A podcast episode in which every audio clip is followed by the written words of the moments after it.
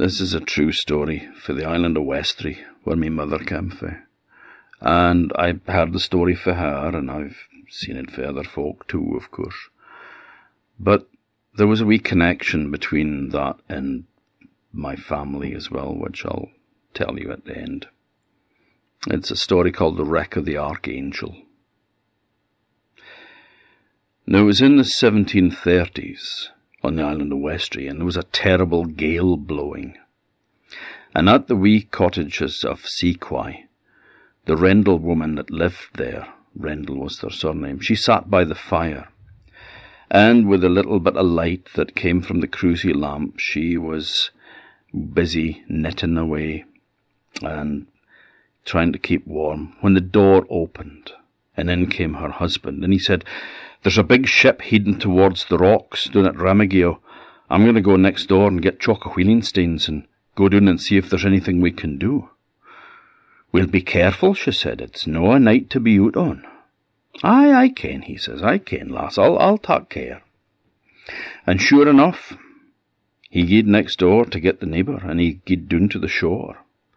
And there was the ship. And she was in a terrible condition. Some of the masts had snapped, and the, the sails were torn, and she was completely at the mercy of the tide and she was being drawn towards the skerries, towards the rocks. And there was not a thing that the people could do. They could just watch on helpless, but there was no way that they could have launched a small boat and got out to that ship that night. Now, on board the ship, the crew were panicking. They were running around frantically. They knew that their last day had dawned. And on the ship there was a woman and she had a small boy, a wee bairn. Now, this woman, well, people say it was the captain's wife, but I don't know how they could know that. But this woman knew that the ship was doomed. There was not a thing that they could do to save themselves. And so she decided that rather than stay on a splintering, shattered ship, she would take her chances in the roaring sea and she tied her wee son close to her breast, using her shawl. She tied him tight, and then she jumped over the side of the ship into the foaming, raging sea. At that moment, the ship struck the rocks, and it tore the side out of that vessel, and the waves pounded it, and it was broken to matchsticks.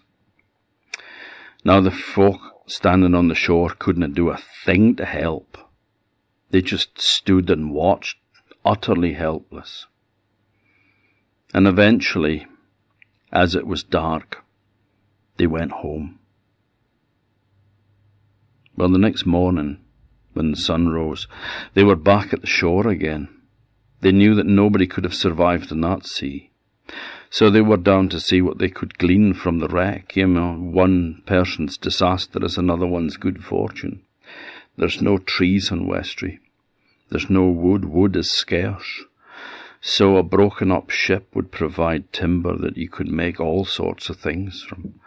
Everything from a cradle to a bed to a coffin would be made from the wood. And also there was sailcloth and rope to be picked up, which were very useful as well. And whatever cargo the ship was carrying.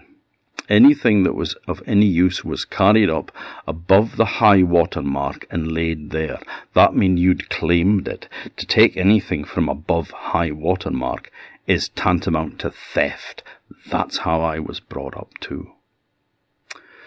Well, every now and again they would find a body usually in a bad state, mangled with the terrible waves beaten on the rock. And they would pull the body up for a decent burial later.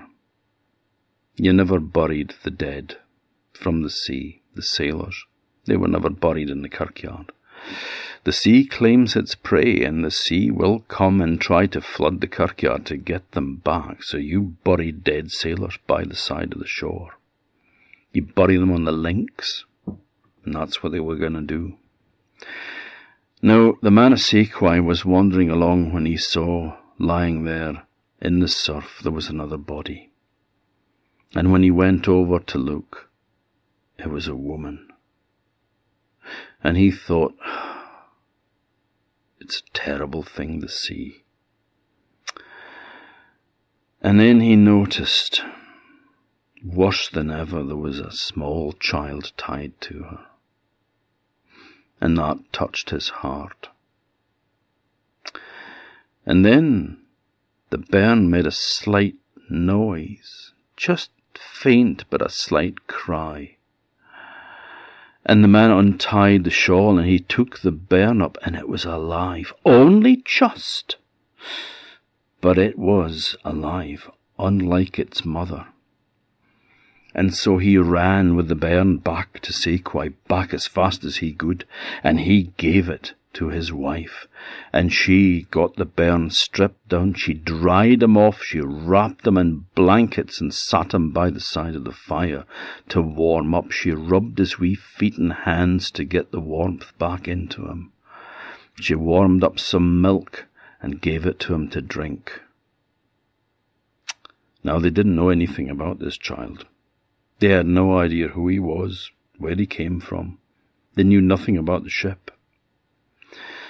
And if he could speak any words at all, this wee boy, it was not in a language that was understood to anybody in Westray. The only clue of the ship was that the man of Sequoia had found a piece of wood and had writing on it. But that didn't help him much because he was illiterate. So he brought it to the minister to read. The minister looked at it and said, It says Archangel. It must have been a Russian ship. This must have been its port of registration. Archangel, in the north of Russia. Well, that gave the man something.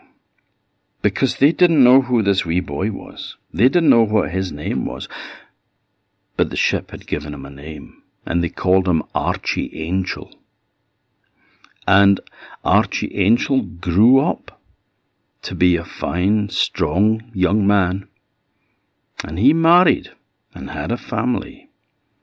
And for a long time after that, there were angels in the island of Westray. Now, that's normally where the story finishes, but my mother was born in Westray in 1922. So her grandparents were born in the, her parents were born in the 1880s, my grandparents. I was born in 1963. I was an afterthought, old enough to have known better, as I always say. But anyway, my grandparents were born in the 1880s.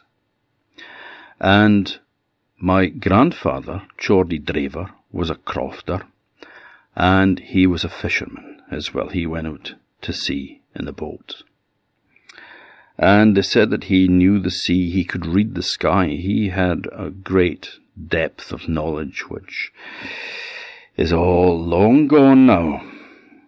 Anyway, the last person to bear the name of Angel in Westray was a woman called Mary Angel. Now, there had been a lot of girls in the family, so they were married, they had families of their own, but the name Angel had died out Mary was the last. And when she married a man called Henry Mason, then the name disappeared from the families in Westray. Now, my mother used to say that Mary Angel was what she described as a course set body. My mental picture always of her was uh, Boris Yeltsin in a headscarf and pinny. Now, she had a son, also called Henry, who was at school with my grandfather, Geordie Draver. They were in the same class together. Now, at that time, they had a teacher who was very, very strict. And if they did anything that he didn't approve of, if they stepped out of line just so much as a tiny bit, then he would take them, keep them in after school, and make them do extra work detention, they call it these days. I don't know what they called it. Probably nothing as polite as that, though, the bairns. But they were sitting there doing arithmetic with the slates and the slate pencils, and they're all going scratching away on their slate, and then rubbing it out if they make a mistake, when they could hear a mutter, mutter, mutter, mutter coming up the close. And the door opens and in walks Mary Angel. And she says to the teacher, Where's me boy? He is being kept back, said the teacher, because they have been bad today, so they are being punished. Will his tea's ready, she said. And she went to get her son. Now the teacher, educated man though he was, did a very stupid thing, because any fool knows that you do not get between a wild animal and its young. And that's what he did. He got in front of the bairn and tried to stop Mary Angel. Mary just up with her fist and smacked him in the face. Doon he went like a sack of tatties. Well, that wasn't enough for Mary. Oh no, she got him by the scruff of the neck and she dadded his head off the floor until she knocked him out, stone cold. And then she grabbed the bairn by the arm and dragged them out the door and slammed it. The bairns were horrified. Oh my God, Mary Angel's killed the teacher. What sort of a detention will we get for that?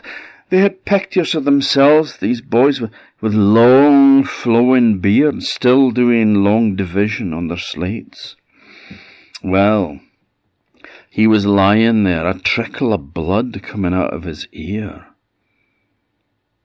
One of the boys, who was slightly braver than the others, went and got a glass of water and splashed it on the man's face. The teacher's eyes flickered open and in a weak voice he said, Get me a glass of water, boys.